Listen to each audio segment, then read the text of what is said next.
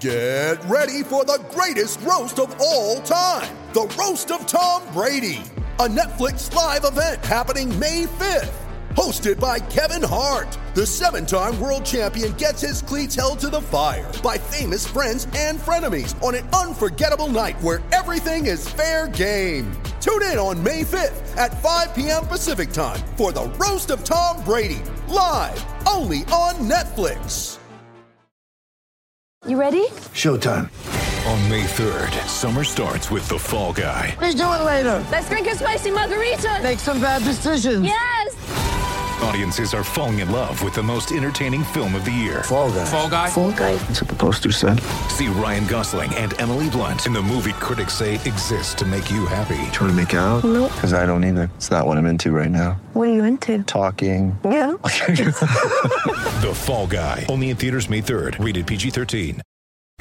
Oh, jeez, Dad, not the car again. No, happens all the time with old Betsy. Have you checked out Carvana yet? They have thousands of cars for under twenty thousand dollars. But do those thousands of cars have personality like old Betsy? Betsy's held together by tape, and there are raccoons living in the engine. Psh, it's a family car. Uh, there are flames on the hood? Ah, custom paint job. No, Dad, the car's on fire. How many cars did you say Carvana had? Visit Carvana dot com to shop thousands of cars for under twenty thousand dollars. We'll drive you happy at Carvana. You've got to fucking die to get three points. When Arsenal knocks on the door of players, it's a different knock than other clubs. Maybe we'll have a good surprise for you. That's Vieira! Absolutely fantastic! Thierry Henry! He scored! He scored for Arsenal! It is just what Pierre-Emerick Aubameyang does. Gabriel Martinelli has equalised for the Gunners! Welcome back to the Different Knock podcast with Alexander Moneypenny, my very good friend Bradley Adams, and I'm delighted to say, and studio audience, get ready to welcome Rohan, who is at R J Arsenal blog, to the podcast. Here he is. That's the second time. That's far I too love much that of that intro. I love that intro. Thank you so much for coming on the podcast, man. How you doing? Yeah, good, thanks. Um, yeah, I'm really excited to be on. I've said before that I'm going to try and feature on more podcasts and YouTube channels because it's something that I've just... I enjoy talking about Arsenal, enjoy talking about football, and it's just a good way to engage with a different audience as well, um, as well as, you know, um, writing things as well. So, yeah, yeah, really excited to be on, and um, yeah, thanks for the opportunity. No problem. You're in the right place. Well, and that's and that's sort of where I wanted to start. So you you write for various Arsenal columns and what? So tell me about yourself. How do you how did you get into it? How do you write? Who do you write for? What do you write with? A pen? Why on Parchment? Earth did you decide to support Arsenal? That is a good question.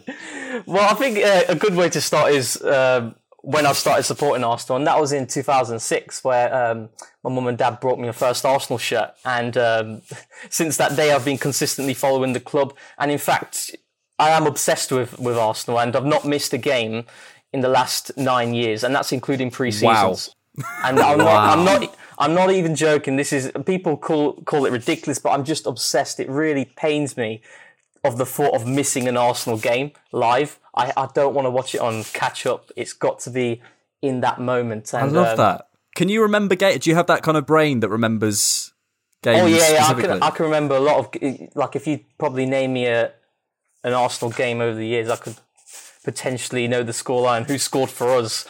Go on, Brad. Should we test him? Oh. Um... Put you on the spot. Oh, God. Okay, so I, I went to go and see this game, right? It was Arsenal in the eighteen nineteen season. We were at home against Watford. Do you remember that? Yes. Um, eighteen nineteen. That was Emery's first season, right? Yep. Um, it was two nil. It was two late goals. I remember it was um, an own goal by Cathcart, and it was, I think, Ozil scored. Oh, my God. Um, I'm, not right. I'm, I'm not joking. I'm not joking. I'm serious. Right. Here we go. I've, I've got I've, I've got a niche one for you. I went was, to wait, see Brad, this game. Brad, live. Did you test that? Was that right? Um, I'll test. Uh, yeah, he's bang on him. I'm pretty sure. Rohan, we could do this um, all night, mate. I remember, I remember it was it was it was Bern Leno's um, Premier League debut as well, because Petr Cech came off injured in the thirty-fifth mm. minute or something, just oh before half time. Me.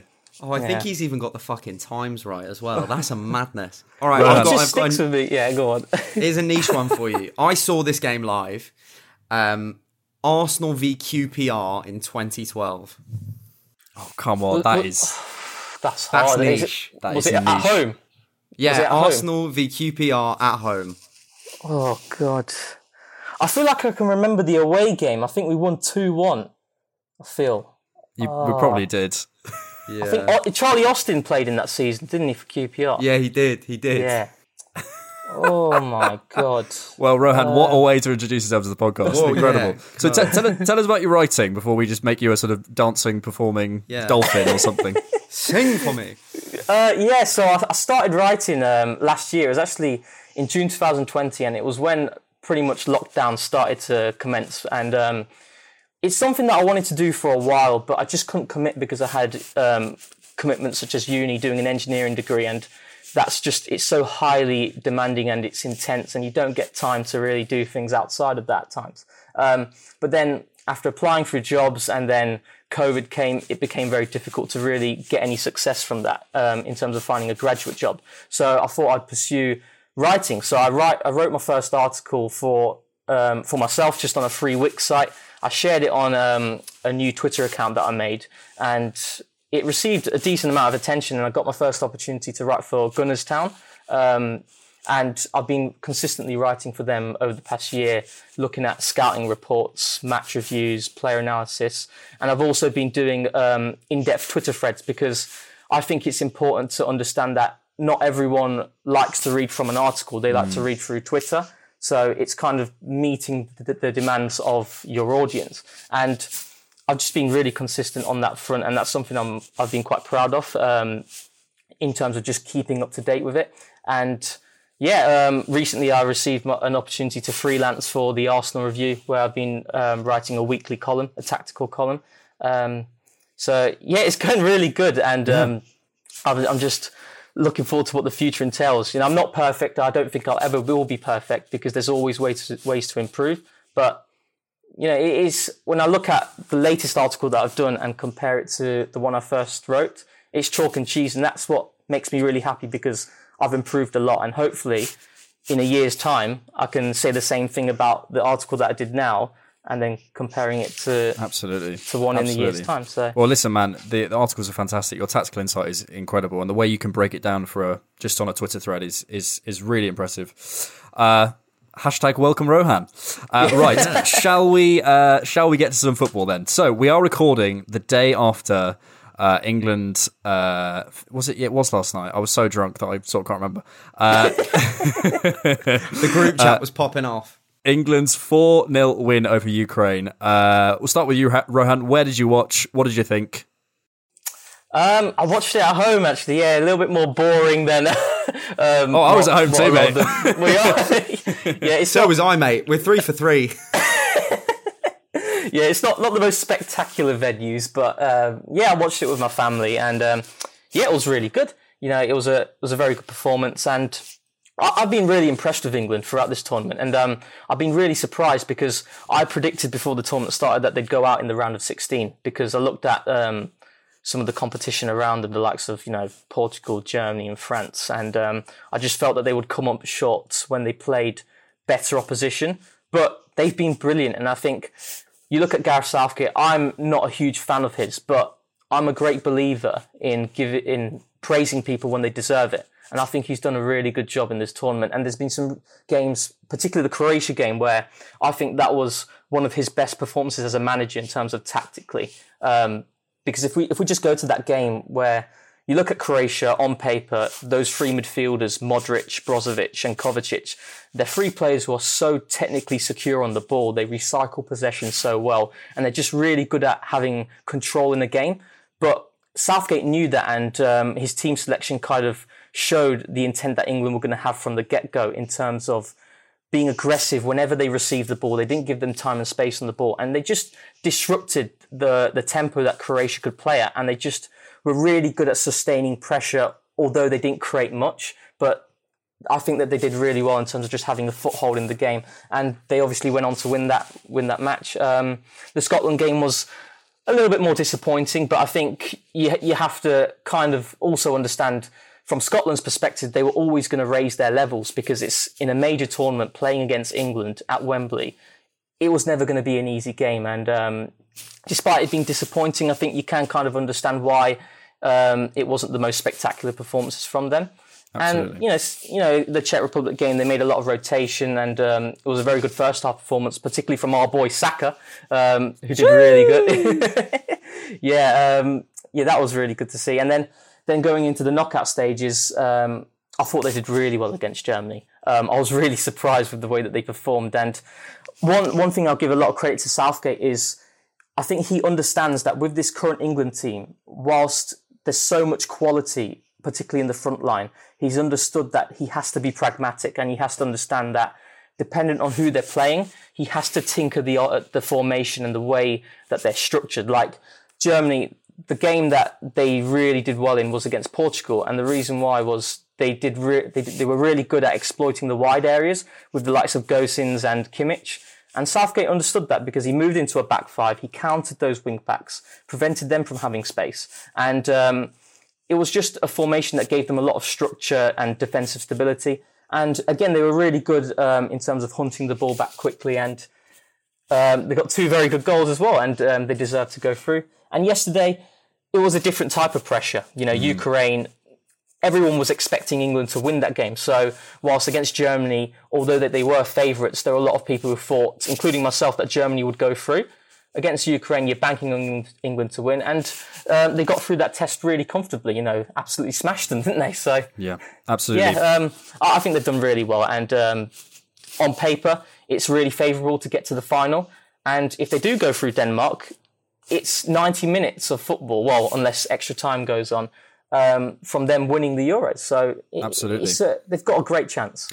And uh, we, Brad and I have had this discussion a couple of times on the podcast, and it's you, you raised some fascinating points about Southgate. And I, I think when a coach doesn't have enough time, you sort of have two... two sort of ends of the spectrum. You have a coach like Wenger, who is all about focusing on our patterns of play, our our movement, you know, coaching our team. We play our One football sort of, yeah, no matter what. One and, move. And you have a Mourinho who is more reactive, or, you know, an Emery who looks looks more at the other side of the team. And I think with someone like Southgate and with international football, especially when you don't have that time, I do think this kind of slightly more reactive, slightly more uh, what, looking at the opposition, as you say, looking at a team uh, with wing-backs and, you know, like Germany. And, and, you know, I've said this a few times on the podcast, podcast I can't believe the way Portugal played against Germany. I mean, it was just yeah. unbelievable. Yeah, it and was think, crazy. Yeah, I think when you don't have that time, I think someone like Southgate, who I have, you know, I have my issues with as well, in that I don't think he can ever coach. Well, I've certainly have not seen evidence of him coaching particularly interesting attacking play. I do think for tournament football, I think he's an excellent guy, and by all accounts, behind the scenes, he sounds like he's absolutely smashing it, and he's a very well liked guy. one hundred percent. Yeah, I agree with that. Yeah, because tournament football's so fickle, isn't it? It. You know, the one thing that we judge, or that Wenger gets very harshly judged on, is the kind of idea that he never managed to get that Champions League. But it's, like like we've said, it's ninety minutes of football, possibly, if we get through the Danes, that stand between kind of us and, and these lads, and them writing themselves completely in the history books. And, and one one wrong misstep, one, one anything, and that can either go for you or against you. And the tie's decided almost. So having somebody who... is more reactive to kind of, especially because it's not like, obviously with things like the Champions League, there's more games, you're looking at two-legged fixtures. Like this is literally like one game, one game, one game, lots of different opponents. It, it, it definitely is a positive to have a manager who doesn't, who who seems to quite well this tournament, look at what the opposition does and aim to kind of yeah. combat that. Yeah, and, and what have you made of the tournament overall? I, I mean, it's had everything. I mean, like, you know, from the kind of sublime to the ridiculous in terms of goals, from, you know, the events, obviously the tragic events of the, the situation with Christian Eriksen, as well as some incredible, you know, knockings out of France and, and all that sort of stuff. I mean, it's it's had everything, really. That was for Rohan. That was bad hosting. Go on. yeah, yeah. yeah I, I've, I, I've seen a lot of people say they've kind of been disappointed with this Euros. I've been really entertained by it. There's yeah, been some same. really good games. Um, yeah, like you said, the the France Switzerland game. Um, that that oh. was incredible. You know, like uh, the way Switzerland played in that game, I, I was really impressed with them, um, particularly in terms of how they reacted as well after going two goals down um, when they were three one down, and their reaction after going. Um, uh, going in that um, kind of fashion. And there was the Croatia game as well, the Croatia-Spain match, um, the ridiculous own goal by, um, well, it was given to Pedri. I felt so sorry for him yeah. because it was, it, you know, it was it was the goalkeeper's fault, Unai Simon. But yeah, going to that game, I, what I really liked in, in that particular match was, even though he made that blunder, Unai Simon, his reaction after making that was brilliant. He made some key saves, and I always think for a goalkeeper, so many people will look at it, oh, he's made a mistake, and he has, you know, it's a massive blunder, but you still have to be able to kind of put that to the back of your mind and go again and um, make important saves uh, when your team needs you, and he did that. So, mm. yeah, that was, a, that was a really good game. The Portugal-Germany game as well, like like you said, I, I couldn't believe the way Portugal set up in that match, and, you know, every single goal, there was a familiar pattern in terms of the way Kimmich was um, playing crossfield balls to Gosens, and then Gosens um, creating the width out wide, having so much space. Havertz as well, roaming between the lines, and they, they caused them so many problems, and they just didn't react. And I was quite astonished um, because it was just so easy for them in an yeah. attacking sense. Um, yeah, there's been there's been some dull games as well, but I've been I've been really entertained. Yeah, yeah, it's been fascinating. Brad, is it coming home? I I think it can. I think this this if this is going to be like get off the fence. We, I, I think it is. I think it is. I think that with the one thing that I think England have really got going for them is momentum. I think that more than any other team that seems to be in this tournament, and that could just be because I'm an Englishman. I watch English presentation of of the of the tournament. Um, You know, we've not conceded a goal, and we've conceded an X G against of three point three seven. So that's a massive positive. We're scoring at a great rate. Harry Kane's finally getting on the score sheet. And I think one thing that we saw with Kane uh, since scoring is almost that mental switch. I noticed it a little last night in that Ukraine game, that after he, re- like, it felt like he realised he didn't have to be at left wing back for some stupid reason. And he was actually getting in the places where he is absolutely yeah. deadly. So I think the momentum that England have got going into the game with the Danes, and then if we go through them going into that final, I think Southgate is probably one of the perfect men for that atmosphere to G up the players. You know, one thing that can be said about, so there are some phenomenal tactical managers out there, but sometimes you need the... um oh God, what's his name there? You've got to fucking die to get three points. Oh, kind uh, of Neil Warnock. Neil Warnock. Do you know what I mean? Sometimes you need, in certain games, that kind of, yeah. let's go, lads. We we we are that was like, a really absolutely good going for this. It was really good, yeah. It's because I've heard that clip so many fucking times. But I really, I, I do think that there is a massive possibility that it, it it's it's on it's it's on its way home, lads. It's, it just it's is. coming. It just Get is. it ready. Yeah. Make it make some space on the sofa. I think it, you're right, though. It, you know, in highly emotionally charged games, this is why I am slightly concerned about the Denmark game, because I was, I was speaking about this with my partner earlier. We spend so much time, and, and as a football fan who was, I'm constantly trying to educate myself, reading reading articles like yours, Rohan, and, and you know, reading you know tactical stuff and trying to understand that side of the game. Sometimes we do forget the factors of passion, of of drive, of just winning your duels. How how important those things are, and as much as you can you can view the game through many different lenses. There's so many narratives uh, and, and ways to look at it. You can look at it from a totally oh personality politics kind of way. You can look at it totally tactically. I think with European tournament football like this, especially with a narrative that you know that no one was expecting Denmark to go this far. They're doing it for Eriksson, and that's incredible. And you know, I, I look at the way Simon Kjær speaks. I look at the way Kasper Schmeichel speaks. These are very um, top, top, top professionals with excellent mentalities.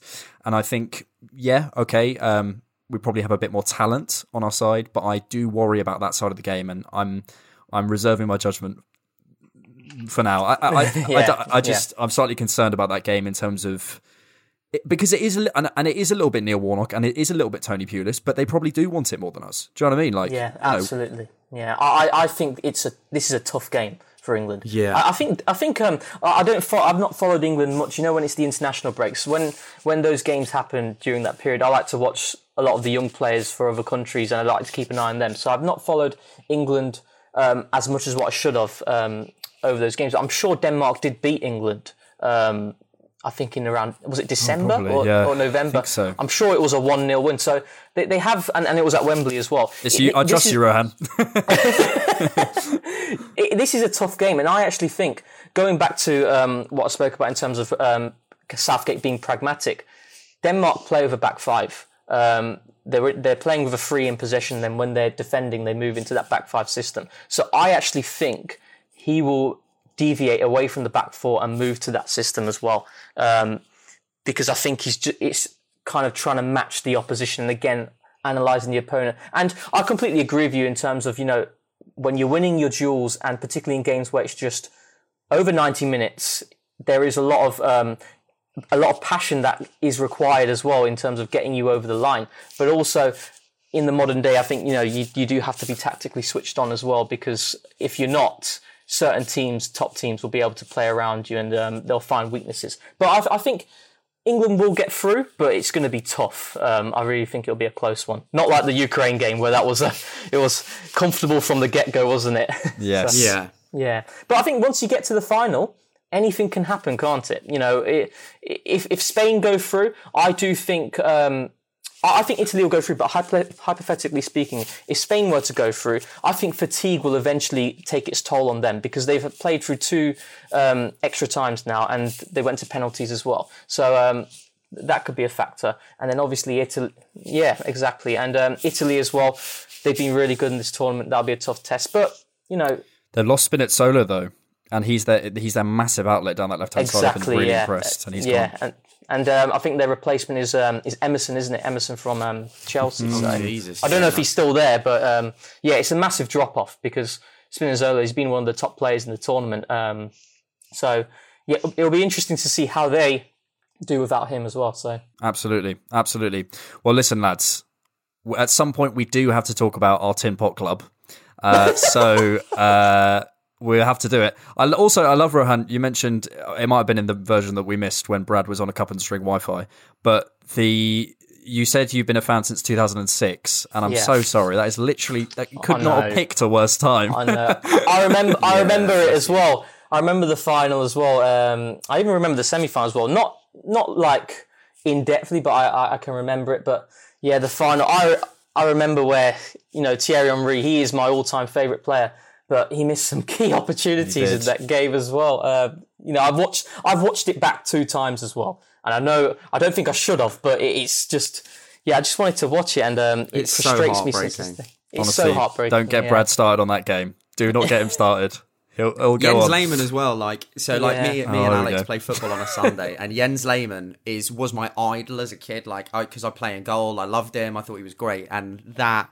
Yeah, that let's just say that game has pained me for the last fifteen years of my life. Yeah, it's it's crazy because, you know, it, we were close to winning. I know that obviously, um, you know, going one nil up, and then the way it kind of unfolded, Almunia making two mistakes in my opinion as well. Uh, yes. It's... it's It is what it is, I guess, isn't it? Yeah, from yeah. from from historic catastrophes to modern day catastrophes, Arsenal as a kind of uh, well, let, let's sort of start in a slightly more macro place. Where do you see us? It's a massive question. I'll try and I'll try and tailor it. Where? How optimistic are you under this current regime? Let's say that. Let's start with that. I mean, what what are your basic takes on Arteta? What are your basic takes on Edu? Do you do you hold out much hope? Uh, I know there's a lot of Arsenal fans who, of course, it's the hope that kills you. But I do feel a, a certain element of just like, will this, will we ever get back to where we think we should be as a club? Are, are those kind of days over? What's your what's your overall thoughts? It is tough, isn't it, at the moment as an Arsenal fan? Um, You know, it, it's a difficult one. I, in terms of Arteta, I don't know if you see, um, you know, a lot of things I, I put out. I, I'm a fan of his. I really do. I, I like Arteta. You're an and, Arteta um, sexual, as someone would call you. it, oh, that term really drives me nuts. Um, but I see, you know, it's, I, I'm a fan it's of his. Brexit but, term yeah. I've ever, it's the most Brexit term I've ever heard. Yeah, yeah I, I think um, I, I've seen. I know it's difficult to. to see when you look at the table and the fact that on paper we finished eighth, and it isn't good enough for, for a club like Arsenal. But I have seen progression. I'll go into that um, in a bit more detail in a minute. But in terms of the regime, I do have my worries over Edu, um, whether he is the guy who can um, be the one who can be making those right decisions along with Arteta um, in terms of recruitment. You know, I, I do believe Arteta, um, his eye for um, for what we need is is good. I, I'm confident in that, because when I look at last season and in the summer, he realised that we needed a creative midfielder because of the absence of Ozil, which I think um, a lot of it was down to off-the-ball issues. Um, but we can obviously, we won't talk much about Ozil. um, yeah, but... It, I, I've seen, you know, we brought in Thomas Partey. We needed that kind of midfield profile since the days of Gilberto Silva. Um, and he identified that and we brought him in. We needed a centre-back, a modern-day centre-back in Gabriel. Um, and we brought him, brought him in as well. And um, he wanted that creative midfielder. He wanted Hosam Aouar. And we weren't able to get him. And I think that was down to incompetence from Edu, um, in my opinion, um, particularly towards the latter stages of the, um, the transfer window. Um So I have worries about him, but I also do want to give him a chance uh, this summer to see if he can um, be the man who can support Arteta in those decisions. But yeah, it, it all depends on recruitment in terms of where we can go. You know, right now, I, I think there's not much optimism from my perspective, but if we're able to bring in the players that can suit the style of play that Arteta wants to implement, or is trying to implement, then I think we can be optimistic and we can push for top four next season. I really do, because there's, I mean, I guess um, we can talk about it in a bit um, in terms of the details, but yeah, I'm there's going to be a drop off next season. Yeah, yeah. Brad, the words incompetence from Edu must just make you so happy. It does, it does. I'm I'm not his biggest fan either, Rohan. I just I I I, I find it difficult. I think it is as well for for a fan. It's difficult to judge him when obviously last summer we still had Sanyehi, so. How much of what can we? I, I kind of look from January onwards, and and because I, I, but the thing that really kind of at the moment it's the going on holiday to Portugal when the window's open. I'm a bit like, what's going on? Yeah, yeah, I know. Like, it's it's frustrating to hear, isn't it? Yeah, when you when you hear that kind of news come out. It's even optics. I think we, we've again we've discussed this before, but it's it's an it's an optics thing. It's like, you know, even even if he was there to secure a deal for the next top you know top Portuguese prospect, don't let your son film you on a jet ski. It's just you know it's just like yeah. come on, like yeah, exactly. You know how that's going to look. And I think it's sort of part of a wider thing. And I agree with you uh, generally, Rohan, in terms of Arteta. I think. Coaching wise, I'm learning so much from watching an Arteta side. Like, you know, I, I think he makes a lot of mistakes, but I think some of the things he's trying to implement are, are top class modern day things. And I think he has a, a bright future ahead of him. I have some question marks over his management, but there, there's certainly, um, the one thing that I think both Edu and Arteta can do a lot more. And I'm, I'm, I'm such a banging drum about this is control the narrative. You know, coming on to a more specific conversation about William Saliba, it's probably quite a good place to start us off. Obviously, some stuff's come out about uh, William Saliba in terms of the, the last few days, potentially off to Marseille, although there's some, been some talks today, literally in the last couple of hours, that um, Southampton, Newcastle want him. Uh, we can let's delve into the Saliba conversation in just a moment, but my frustration with the whole thing is how hard can it be for Arteta or Edu to just come out and say, even if they don't believe it, to protect his value. To, to the problem is, uh, Tim Stillman said this on an Ars, recent Arscast podcast. It's it's perfect. If you leave an empty space, something will fill it, and at the moment, that something is speculation. So just come forward and say, we really rate Saliba. We think he's a fantastic player. He's got a great future ahead of him. We've offered him a new contract, and at the moment, he's decided whatever you want to say, and make the make the club's position clear, because that's. One of the things that I think we struggle with, and you've seen it with Guendouzi, you've seen it with, um, mm. you know, certain Ozil. Other situation, the Willian going to Dubai, there's the Ozil situation, exactly, Brad. There, there appears to be a, uh, maybe maybe it could be construed as a lack of uh, the sort of Wenger-esque control of the narrative and the media. But I think there's so many channels, you know, David Ornstein, he's a mouthpiece for the club. You have so, this, you know, just put a fucking tweet out. I don't what you know. Yeah, I know. It, it, it, it's it's, it's clarity, isn't it? Clarity is the key word that you yeah. that we need. Um, and I completely agree. You know, like I said, I, I'm a fan of Arteta, but I've I've also criticised him a lot as well um, through a lot of tweets, particularly with with the way that we went out against Villarreal. I thought that was really unacceptable from him, from a manager's point of view as well, in terms of the way he set the team up. But regarding Saliba and. Yeah, I, I'm really frustrated with this situation because I've watched him a lot. Um, I even wrote an article on him for um, the Arsenal review in terms of looking at his performances, because I've watched him on ten, eleven occasions, and this is over ninety minutes, not just compilations where you see thrown out and um, that, that kind of glamorise what he's really good at, but don't really look at some of um, what he's not um, as good at right now. But yeah, if we if we look at Saliba and we start for last from last season. Um, He obviously didn't get um, his loan move away from the club, um, a year-long loan, because I think a report came out recently that Rennes were interested in taking him for um, a one-year loan.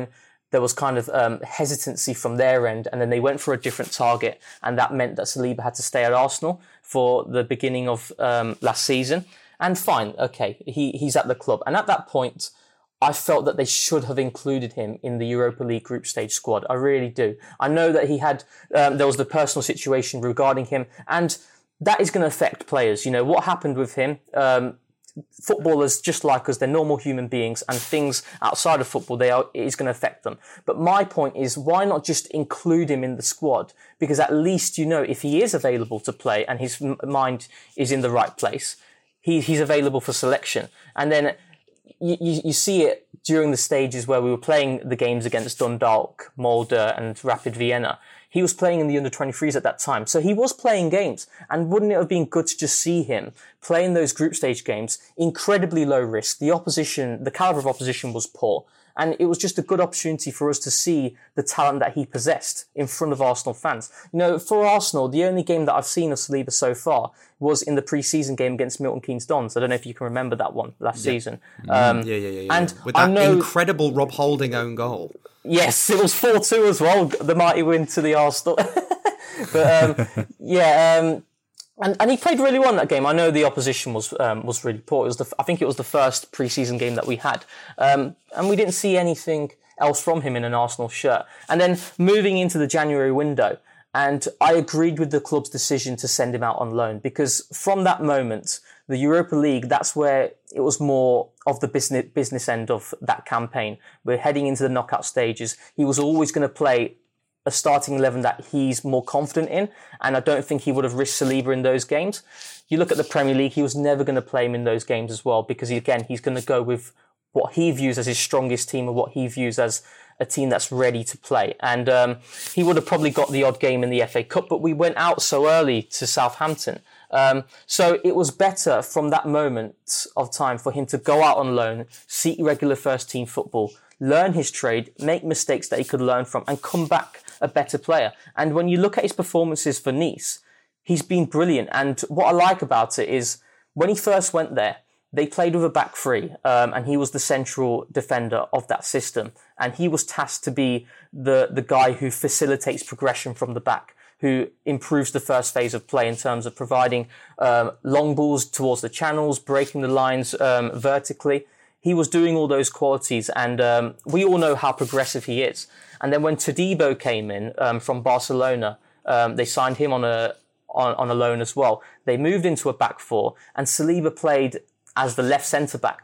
And it's obviously his preferred position is playing through the right, but I was happy that he played through the left, because it was a good opportunity for him to prove on things such as body positioning and passing into areas that are slightly more unfavourable for a right footer. And he had no problem in terms of um, providing the qualities that was needed on the ball. Defensively, what I think he does struggle with is the aerial side of the game. I- I've seen so many occasions where he seems to get himself in awkward positions that put him in a disadvantage in those duels.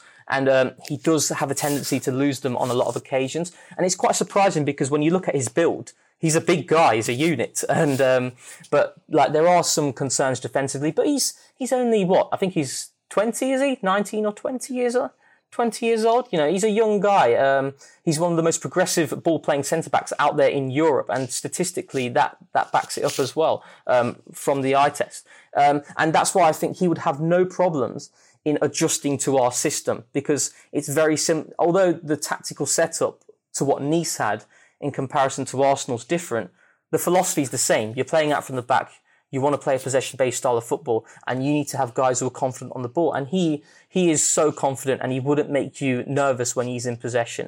Um, and then obviously now we've we've um, heard that he's going to be going out on loan, and it's disappointing because we were getting a lot of talk that he was going to be given an opportunity in pre-season. And I was excited to see him, and um, I felt that even though we don't have Europe next season and game time would have been limited for him, I think it would have been good to just have him in the squad, because if you do have, you have to consider factors such as injuries, and you need to have players who can come in and who have no problems in adapting to the system. And if we got an injury to, I don't know, a Ben White, if he comes into the club, which looks likely, you could bring Saliba in. And yes, there might may be concerns in terms of defensively, but in terms of what we actually want on the ball, he does what we need, and in fact, he improves us massively in that aspect. So it would have been good to just have him in and around the squad, because I think it would have allowed him to develop chemistry with others, and you know, it would have been good for him. So I'm a bit disappointed that he's, yeah. he's gone out on loan. So yeah, I, I, I, think, I hear that. Um, sorry, go, you go, Brad. Sorry. You go. I was you just go. saying, I think like you mentioned, Rohan, the biggest mistake was never including him in the Europa League squad.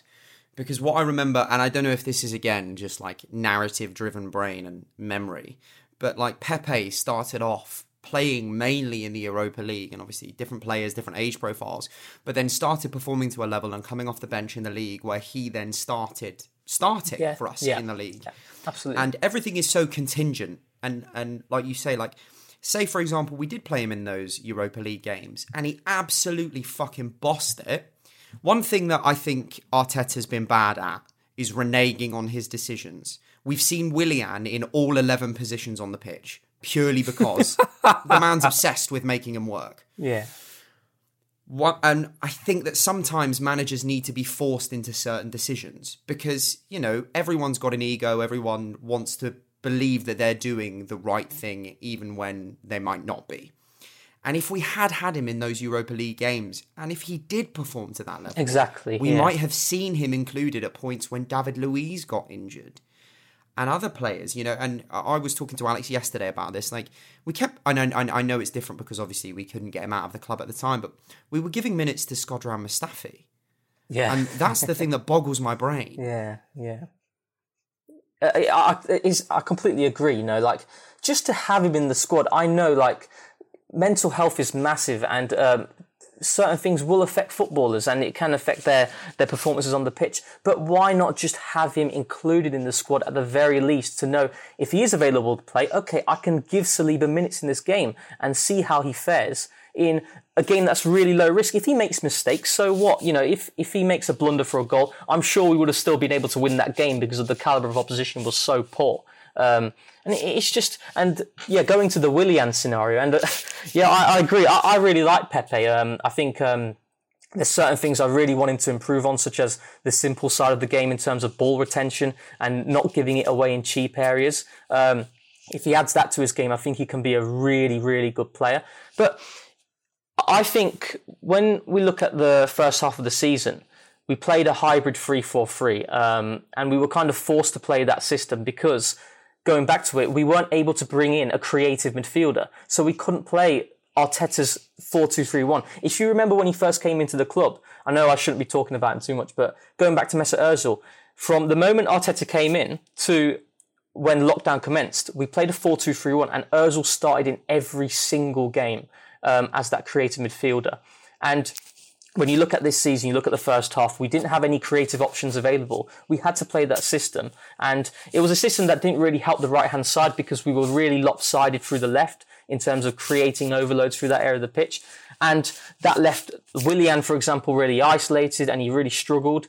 But it would have been nice to have seen Pepe play a lot more in that first half of the season, see if he could have um, given a little bit more. Because I, I do think that the Pepe treatment was something that really frustrated me, because you spent significant money on a player, your record signing. You've got to try and make it work um, as a manager, in my opinion. Um, even if it's if he frustrates you with certain things, such as his work rate, particularly for the first half of the season where Arteta wanted him to do more of that side of the game, give him opportunities, let him start games. And like you said, he was performing well in the Europa League. Yes, you can say um, he's playing against so-called farmers, but those were the opportunities that he was getting, and he was he was doing all right, weren't he? So, um, absolutely. Yeah. Uh, just because no Arsenal uh, podcast is complete without a, a real deep dive into Saliba, I just want to just head back to it quickly. Also, so I can plug my own work, uh, I wrote an article for uh, you, you Are My Arsenal yesterday about about Saliba, and I think I think it's a fascinating com- conversation. And again, as I was mentioning before, there's so many ways of looking at any situation in life, let alone this situation. And I think the the one thing that does frustrate me is that there appears to be a lack of of patience, which is understandable, you know, and especially in the age that we live in, in, in terms of instant gratification, you have information, the you know, the the at any moment you can have it. I think there's a a certain um, there's a certain look to Saliba, and I think for, uh, that we sort of fetishize sort of slightly. He's six foot four. He's French. He was signed in the sort of the glow of the the French World Cup win. And I think there was a there was an expectation on Saliba that I think was never fair. To spend thirty million pounds on a guy who is eighteen years old, you know, at some point maybe seen as outsmarting the market, but for me, absolutely massively piled the pressure on. And I think that patience is continuously wear, wearing more thinner and thinner for Arsenal fans. And I think if I can ask anyone listening to this, you know, to to, to do anything, I think it's give him time. You know, Rio Ferdinand was, uh, when he was twenty, was t- and I appreciate you can pick out any individuals, but these are, you know, these are cases, certainly. Yeah. Um, Rio Ferdinand was, you know, two years away from even his move to Leeds at twenty years old. John Terry played six games for Chelsea. Uh, Virgil van Dijk was playing for Groningen, you know. Especially players in that position, they take time to develop. And William Saliba, you know, ultimately, I, and I make this analogy in the in the piece, if you move into a house and there's a nine hundred thousand pound painting on the wall, it's a nine hundred thousand pound painting, and that's lovely. But if it doesn't work for you, if it's not working in Arteta's system, it sort of doesn't matter. Like it's it and and but but then the point is, you then have to manage that carefully. The club spent money on him, so the the, the fee for me is a, is a case of, you know, look at the club, look at Raul Sanyehi. The only constant really is the Cronkies. But in terms of the management of Saliba, I do think there's there's a lot that Arteta uh, and Edu can do. And I agree with you on your points about, you know, the Europa League. The one thing I would say is he's going out on loan. Doesn't mean we can't recall him. Yeah, yeah. I don't think the loan's the worst move anyway. Like, I think, especially if we're bringing in a Ben White, I think it is, I'm, again, me and Alex had this conversation. I'm just not sure it's it's... I worry that with sending him back out to France, and the phrase that I always come back to is, what are we and what is Saliba going to learn from this? We know he can do it in France. We know he can ball out in France. So maybe sending him to... I, I and I've seen this hypothesised, and I kind of agree with it. I wonder whether we could include him in the Ben White deal and say, look, we get Ben White, we'll give you, instead of fifty million quid, we'll give you yeah. forty, but we'll give you Saliba for a year. And there, you don't have to go out and buy a right-sided centre-back this summer because you that you now have one. And learning under Potter, whether whether there was something to do around that, because I'm not so adverse to the loan move, because I think playing thirty-eight games in a season is probably going to be better for him than playing five. I just wonder whether it's playing thirty-eight games in France when he's already played quite a few in France. Yeah, I, I do understand. Alex... I really understand that position, and I and I actually don't disagree with it. Just to play devil's advocate slightly, as all white men love to do, the the the thing with it, the toxicity of the English media and the kind of the, you know, imagine Saliba gets a man of the match performance at Brighton and we just lose two nil to, you know, West Ham or something. You know, the the media narrative would just be constant on Saliba. And, you know, for a guy who lost his lost his parents, has never really had, you know, if this season, if he played all the games, He, it would be his first season where he's actually played thirty-eight games or whatever it is in France, thirty-six, whatever that might be. Uh, it would be the first full league season that he's played, because the first season, uh, since we bought him, the first season was curtailed by COVID. The second season, he didn't go out until January. I also, you know, in terms of staying at Arsenal, if that was an option, I do understand that. And I, and I actually, you know, I, I wish he could be here. I want to get your thoughts on Ben White in a moment, Rohan. Um, I, I do I do understand that that desire, but for me, the most important thing Saliba can be doing right now, top of my agenda, is playing games. I prefer it to be uh, in the U K. I think the club would as well. I've heard that the club potentially would prefer that. Um, but if he can go out and if he can if he can play a, a full league season, I think that's really, really healthy for his development. Yeah. Rohan, um, yeah, sorry, go going, yeah, going back to the Saliba thing, and um, I think I should rephrase what I said. I, I'm not disappointed with um, him going out on loan. It's more more of a disappointment that, you know, you want to see him play um, yeah, play yeah. games for Absolutely. Arsenal. And um, I, I completely agree with you. I think with the Ben White deal, if Saliba went um, to Brighton, I think that's the perfect move in the U K for him, particularly because well. the play style. Graham Potter is such an underrated manager. It's incredible yep. that he doesn't get enough, uh, enough recognition. I think in terms of X G, expected goals, I think they would have finished Uh, I think eighth or something uh, that high yeah, up. I think yeah. with, with the whole like if they'd got the expected goals, the yes. expected points or whatever, it would have yeah. been like between sixth and eighth or yeah. something. Sixth and eighth, and it, it, exactly, it would have been. He would have been able to play in England, and he would have been able to play in a system and a style of football that is very similar to what Arteta's mm. implementing at Arsenal. I know, obviously. I say these things on Twitter, and uh, you get replies off "We are eighth, we are eighth." But um, yeah, but yeah. It, but it, but the like the, the ideology and the philosophy is very similar, and I, I think there's two sides of it. I can definitely see the point where him playing regular first team football elsewhere is good for his development because he's still a young player. It's obviously just frustrating to not see him play for Arsenal, you know, when it's been three years and we've just not seen him see him play, but. Yeah. I, I, and, and that's so understandable. And, and also, just to go back to the Brighton thing, it's the Danny Welbeck effect. Um, Rohan, I'd love to get your take on the Ben White deal. Um, you know, obviously, I, I can't say I've watched many ninety minutes, but in terms of the highlight reel, looks really comfortable on the ball. I love the way he can break that first line. Yeah. Love the way he's in the first phase. I love, if you look at his pass maps, he's he's really secure on that right-hand channel. He's had Tariq yeah. Lamptey, obviously, to play to. What do you What do you make of the deal? What do you make of the... The player himself, you know, the, the price tag has yeah. to come into it at some point, but but I think he, he looks like the right sort of player we should be going for, right?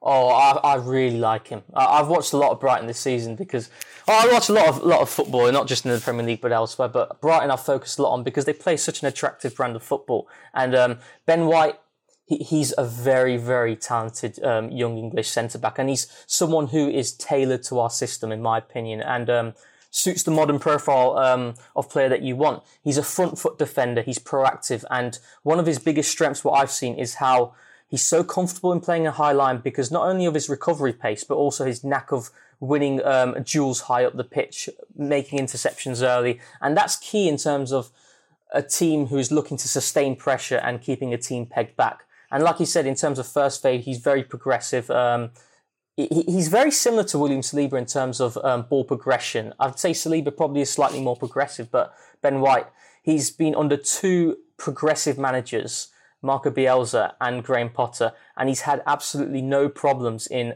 fitting into their systems. And he's been their player of the year in um, each of the two seasons that he's been there as well. And that just tells you how much um, the fans appreciate him and how much um, consistency that he's provided in his performance levels. In terms of the price tag, it is a lot, fifty million. We can't we can't hide that, but it, unfortunately, it is just the way um, way it is in terms of English players. It is that's that's what it is. I know. I think Ben White, for me, in terms of quality, I'd say thirty-five to forty million would be um, would be fair. fifty million is just the way it is because you look at deals that we've done: Oxlade-Chamberlain, Alex Iwobi, two players who uh, we sold for massive amounts of money, but their actual quality and the types of players that they are. They don't warrant that money. Um, so it, it's just the way it is. And um, yeah. I, the only concern that I had with the Ben White deal, and it was just nothing against the player, it was factors such as experience and um, leadership qualities. And these are two things that David Luiz provided us since he came to the club. I know, obviously, we, we, we're called a retirement home in terms of Chelsea players. Um, but David Luiz, for me, when you consider the amount of money that we spent on him, you erase the Emery period where he was making continuous mistakes, but I think that's also down to the way Emery set us up defensively and how exposed we the centre backs. Exposed, exposed. Yeah. Exactly, and when you're playing in that kind of system, if you're continuously having teams transitioning through you so easily, you're going to make mistakes, and David Luiz was making loads. But since Arteta's came in, he has been incredibly consistent. And I know people will look at the two the, the red cards that he sustained. You look at the um, the Chelsea game, that's not a red card because of the double jeopardy rule. You know, he's made an attempt to win the ball, and um, he's got punished for that, and it should have been a yellow card by the new law. And then you look at the Wolves game, he's tried not to make a challenge. There's a little bit of contact, and he's sent off as well. Um, but he, he's he's been a big player for us, and um, I think the leadership qualities that he provided for us, um, he was a big player in the dressing room when you hear what um, players say about him, for the young players as well. That's a big miss, and I question whether Ben White can give us that. But we have been going through the experience route for a while now, and it's not really worked for us, so going for a player who just has the correct profile, not looking too much into age, maybe is um, the right way to go, and Ben White certainly fits that. Absolutely. I've been... Uh... I'm a huge admirer of Clive on the Arsenal Vision podcast, and one of the things he says is uh, is around leadership. At some point, you have to give the space for leaders to grow into, and I think yes. you know, as much as you want to sign, you know, sort of pre-shaped leaders, that's fine. You know, you get your Granit Xhaka's, you need David Luiz's, but yeah. they cost you points. They cost you yeah. points, and you have to give space for the for the right, as you say, the right profile of player to grow into leaders. Leaders also don't look the same. They they can be in many different shapes and sizes. They can be in many different ways. Some people lead by example. Some people lead by approach. Some people lead by, you know, what they say. And I think, you know, on that sort of leadershipy point, I do agree that there is a slight dearth. And I think this summer, with the likes of Lacazette, who we've heard about from young players like Smith Rowe, that he was, you know, he's been a massive influence. Players like Granit Xhaka look like they're about to move on, giving the, you know, giving the team talk for, for Switzerland, you know, clearly massively well-respected players. And I think it's an exciting time to be, probably to be moving to Arsenal, because there's there's that space, there's that space in that hierarchy to move on. Um, and uh, yeah, it's it's exciting. But yeah, I think I agree with you, especially on the English tax. But I think I think you basically made the point that it sort of does work both ways. Like, yes, you know, exactly. once you if you buy that, as long as you protect the asset, you, you exactly, do get that return yeah. on the investment. And he's also Absolutely. a good player. Like, it's better to be paying English tax on a player that we know is good, if that makes yeah. sense. Like, yeah. we fleeced Everton for the money. yeah, we did. Like, do, do, do you know what I mean? Yeah. Like, so I think, I think English tax a lot of the time comes into conversation, because a lot of the players that are talked about with it are are deals that are so far over their value. Whereas this is, it's like an extra ten million pounds, which for a club of our stature should be nothing. Absolutely, yeah. Yeah, um, absolutely. And also, like, every club needs three great centre-backs. As in, you need. It's no longer a, a double partnership, and Alex has made this point so many times. So maybe next season, especially if Saliba gets thirty-eight games under his under his belt, because he can play both right and left. Yeah, that almost would make the perfect trio: Gabriel on the left, Ben White on the right, and then Saliba, who can do both. Yeah, exactly. Brad, Brad, I love you. So much this sense. is the perfect. This is the perfect segue. It's perfect. It is something, you know. I think it's almost is, like I'm good at my job. You are very, very good. I've never doubted you, Brad. Uh, the uh, what was I going to say? No, I've lost it. Okay, yeah. No, you know, we, it, we talk about Christ. you know, partnerships and stuff, and, I, and I'd love to get your take on this. Uh, sort of thinking about the sort of right hand side uh, and the right back position. We talk about partnerships and we talk about uh, first elevens. I don't think that's the way football's going. I think, you know, you want you want to coach a very specific philosophy, or I certainly see a a, um, a push from coaches like Potter, from coaches like Bielsa, from coaches like Guardiola and Arteta. I see a very defined, flowing attacking philosophy that is able to be implemented by different players for different teams. So I think that brings us to our right back position. And I wonder, Rohan, you know, I'm nowhere near your level of kind of a tactical understanding, and I'm just sort of trying to edify myself. But I see, um, I see us at right back, and I wonder, especially with the signing of Nuno, Nuno Tavares and um, the potential reintroduction of of Ainsley Maitland-Niles. There's no, there's no, nothing on the fact that he might leave. I think we have Ainsley Maitland-Niles there, who can tuck into midfield and play as an auxiliary. Centre back, uh, auxiliary centre midfield player. I think we have Tavares, who can cut inside on his stronger left foot. I think we have Callum Chambers, who has aerial dominance. I think we have Cedric, who's, you know, sort of all right all round. I think there's a lot of options there, and we don't even know if Bellerin might stay, right? Do you see a system whereby, firstly, do you see that that is the way football might be going? I'd love to get your take on that. And secondly, specifically for the right back position, I just wonder about that, and I wonder whether that's the sort of role we'll have. Tierney, for example, let's say Tierney, Gabriel and Ben White, and then that right back slot may just be basically dependent on on on what we do and who we're up against. You know, Callum Chambers came in against West Ham for his aerial dominance. It's that sort yes. of thing. Yeah, I, I think you make a really good point. Um, I think it's like, partnerships are still required in football, for example. You don't want to tinker with your centre-back partnership too much because... Um, you know, you have your, for example, next season, I think Ben White and Gabriel on paper, that looks a really good duo because you have Ben White, who's, they're both proactive defenders, but Ben White will push up a lot more. And um, he's he's going to be the guy who's going to facilitate progression a lot more. Whereas Gabriel, he's the more physical presence. And we've seen him last season where he's been strong in those aspects. I remember the two games against Spurs, against Harry Kane. Um, he dealt with him really well. I know people will look at Kane scoring in the North London derby at the Tottenham Hotspur Stadium. But when you look at that game, Gabriel, whenever Kane pulled over towards him, Gabriel dealt with him really well. And in the game at the Emirates as well, he he commanded him really well as well. So that partnership's really good. I think the right-back situation, you make a really good point. And it's a case of it depends on who you're playing. You kind of, um, your selection depends on that. And um, you need to be flexible. And we do have um, a fair selection of right-backs. I, I do think it's...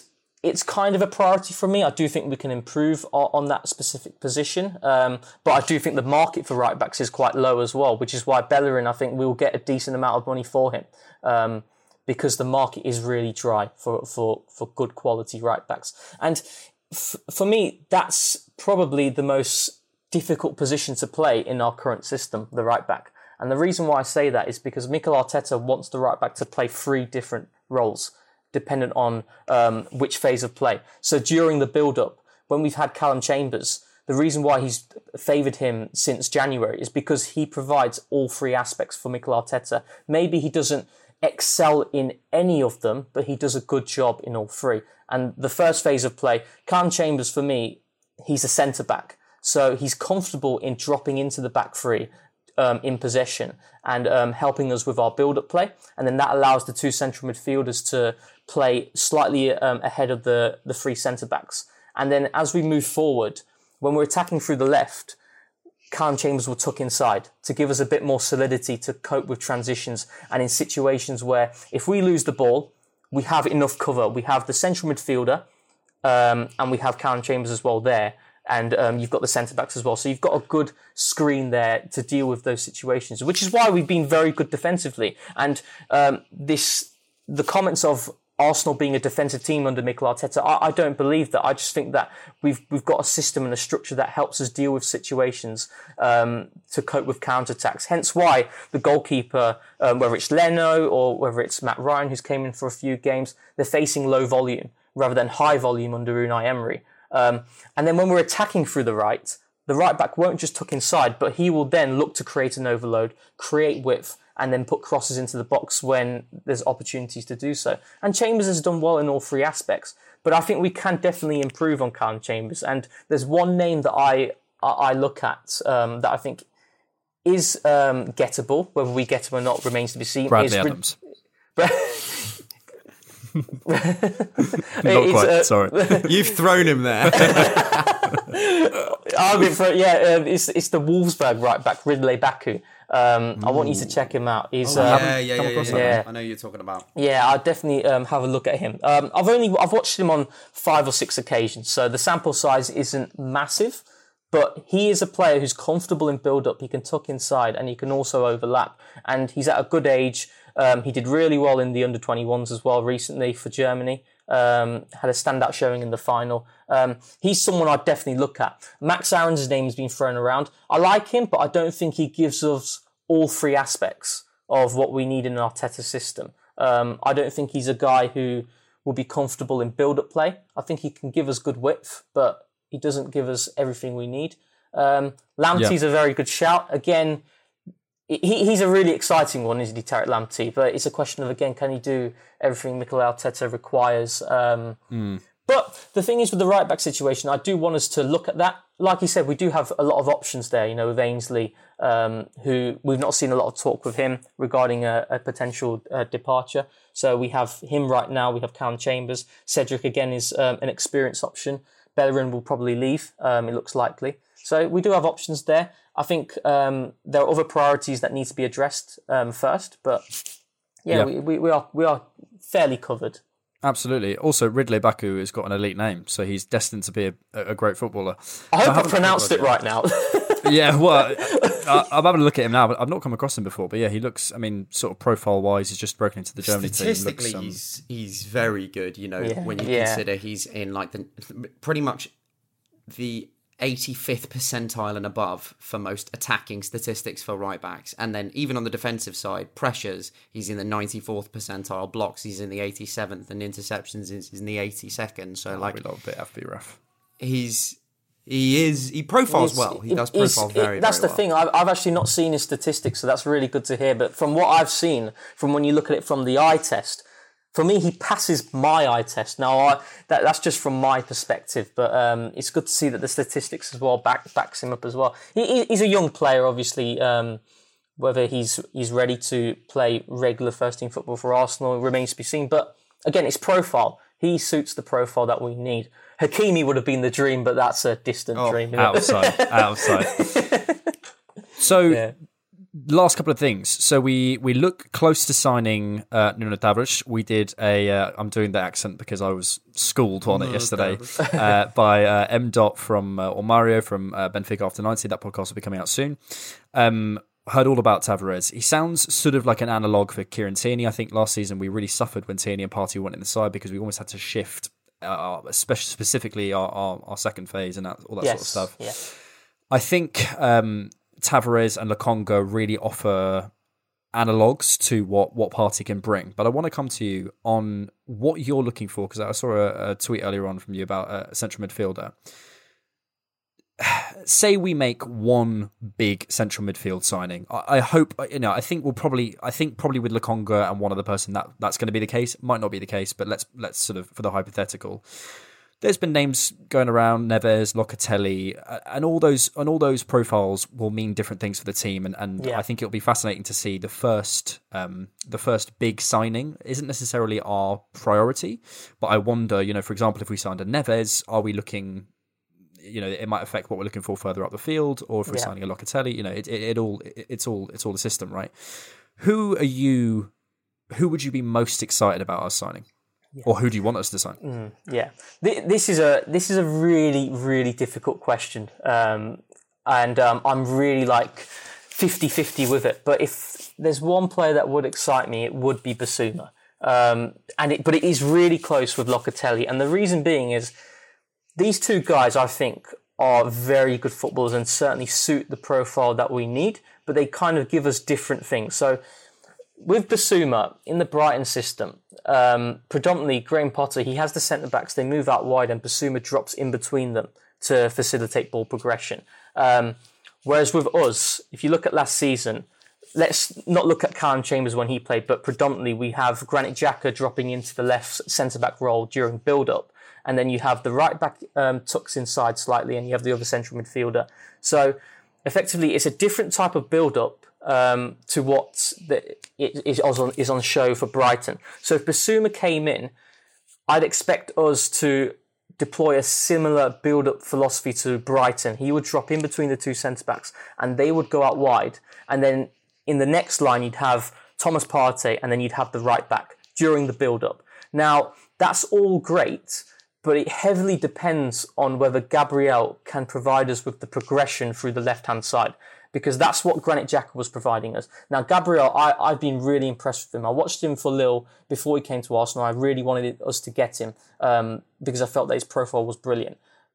And I think in terms of his passing qualities, he does have the ability. But when you watch him, he hesitates um, when there's opportunities to pass it forward. And the, mo- the time in which he's hesitated, that particular pass is not there anymore because they've closed it down. Um, so if he can be a little bit more proactive with his passing, then I'm all for the Basuma signing. But if we look at it on the flip side and Locatelli, now that's a signing that would mean we wouldn't need to change much in terms of our overall principles, because Locatelli for Italy does the exact same role that Granit Xhaka did for us um, predominantly in terms of occupying the left left channel, allowing Tierney to go forward and effectively act as a left winger on the ball and hold the width. So it depends on what we're looking for. Basuma is someone I've watched way more than um, Locatelli, so I'm going to be a lot more excited with Basuma. Um, so if if I was to sign, if I was given the chance to sign one of them, it would be Basuma.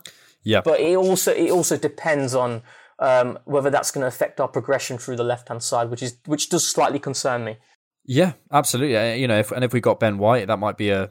a perfect, you know, Basuma and Ben White sort of doing yeah, the same job yeah, that exactly. they, they've done at Brighton. I, yeah. I I think I remember, obviously I watched sort of highlight reels and stuff, but the only ninety minutes I've watched are the two games against us. And I was really impressed with um, his his dropping in. It yeah. Weirdly, I feel like only only El Neni maybe does that role for yes, us. Yes, yeah, it's a, that's a great spot. El Neni, when he plays for us, he does the exact same role as what yeah. Basuma does. And I know, I know El Neni's not...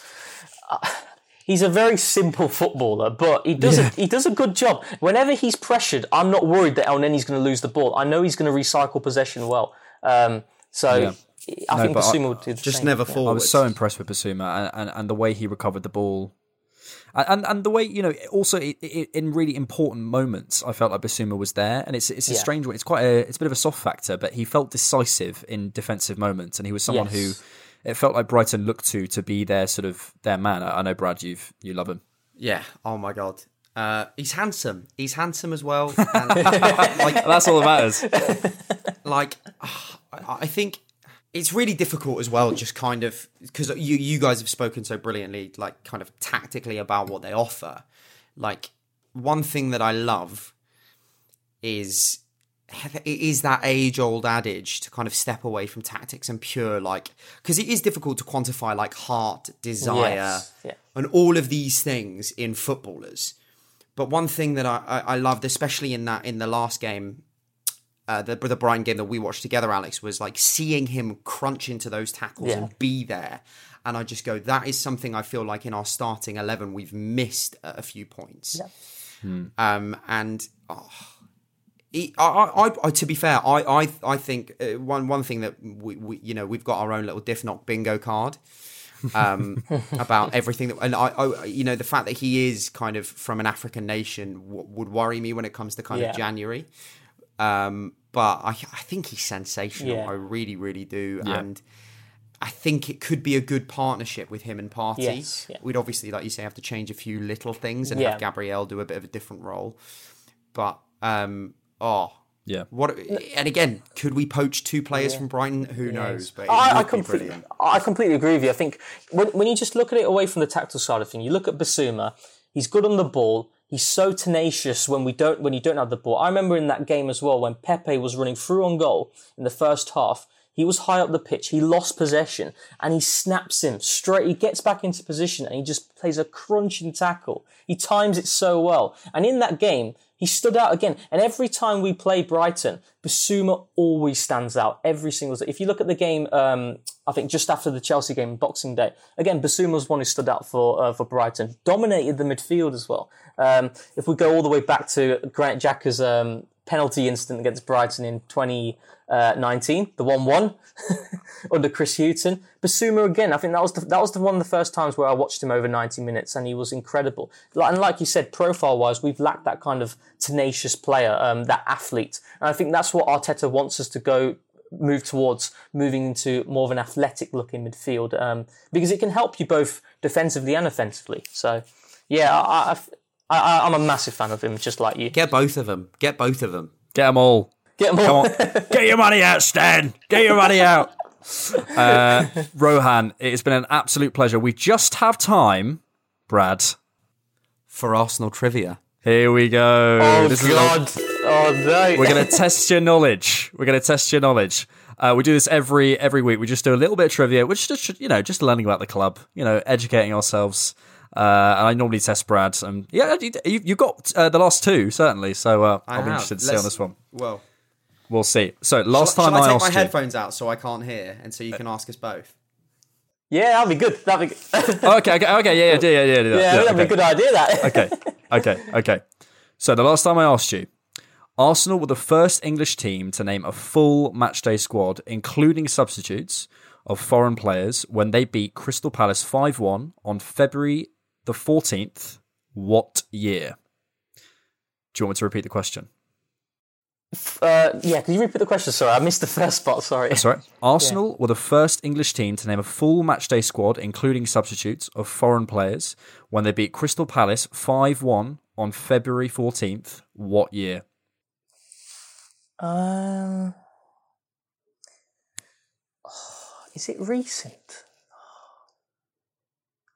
I'm uh, th- not majorly. Not majorly, no. I know we beat Palace five one recently. I'm sure we have. But I don't think... No, Jack Wilshere played in that game.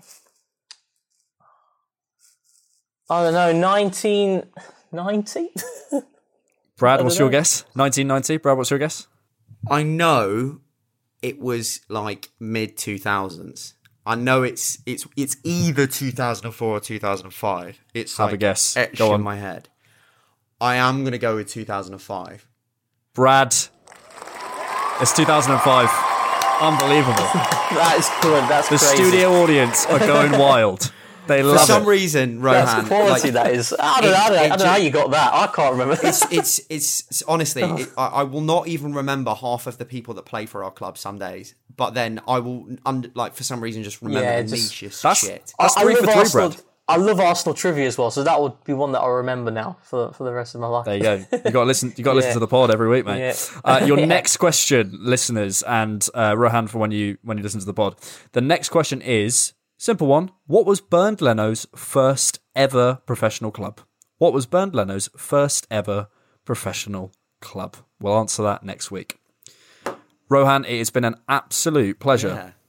What a pleasure! Yeah, that's. I've really enjoyed it. You know, you you, you both do a good job. I, uh, you made me feel comfortable as well. So uh, yeah, oh, that's I really good. appreciate no, it. Great yeah. to hear, man. It's been good chat. Yeah, we'll have to get you back on. Really, yeah, really definitely, good. definitely. Like I said, I'm going to try that. and feature more on podcasts and um, YouTube that. channels. So yeah, amazing. Yeah, no, good luck with it all. Good luck with the writing. Good luck with the YouTube videos.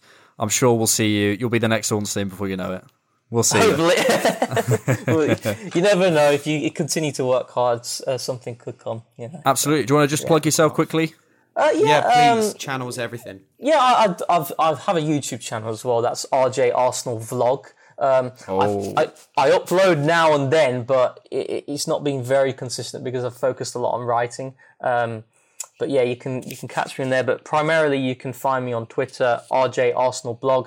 I write for Goodness Town. I write a tactical piece for the Arsenal Review. And also, my aim um, through all these pre-season games as well is um, to write a match review thread um, for each of them. It's because I, I won't miss them. I've not missed a game in nine years, so I'm not going to miss miss any now. So, uh, yeah, because I know a lot of people, there's going to be certain times where they're not going to be able to watch the game. So I think it would be nice if I could just kind of um, give a bit of...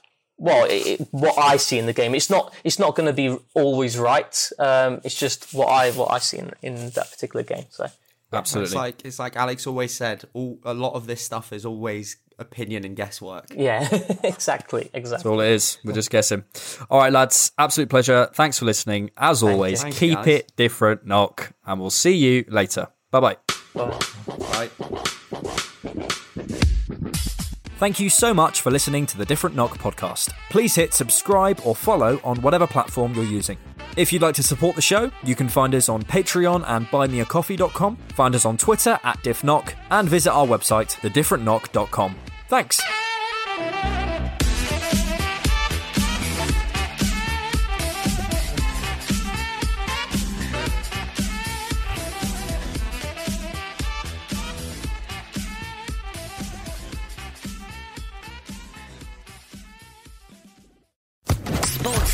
Podcast Network.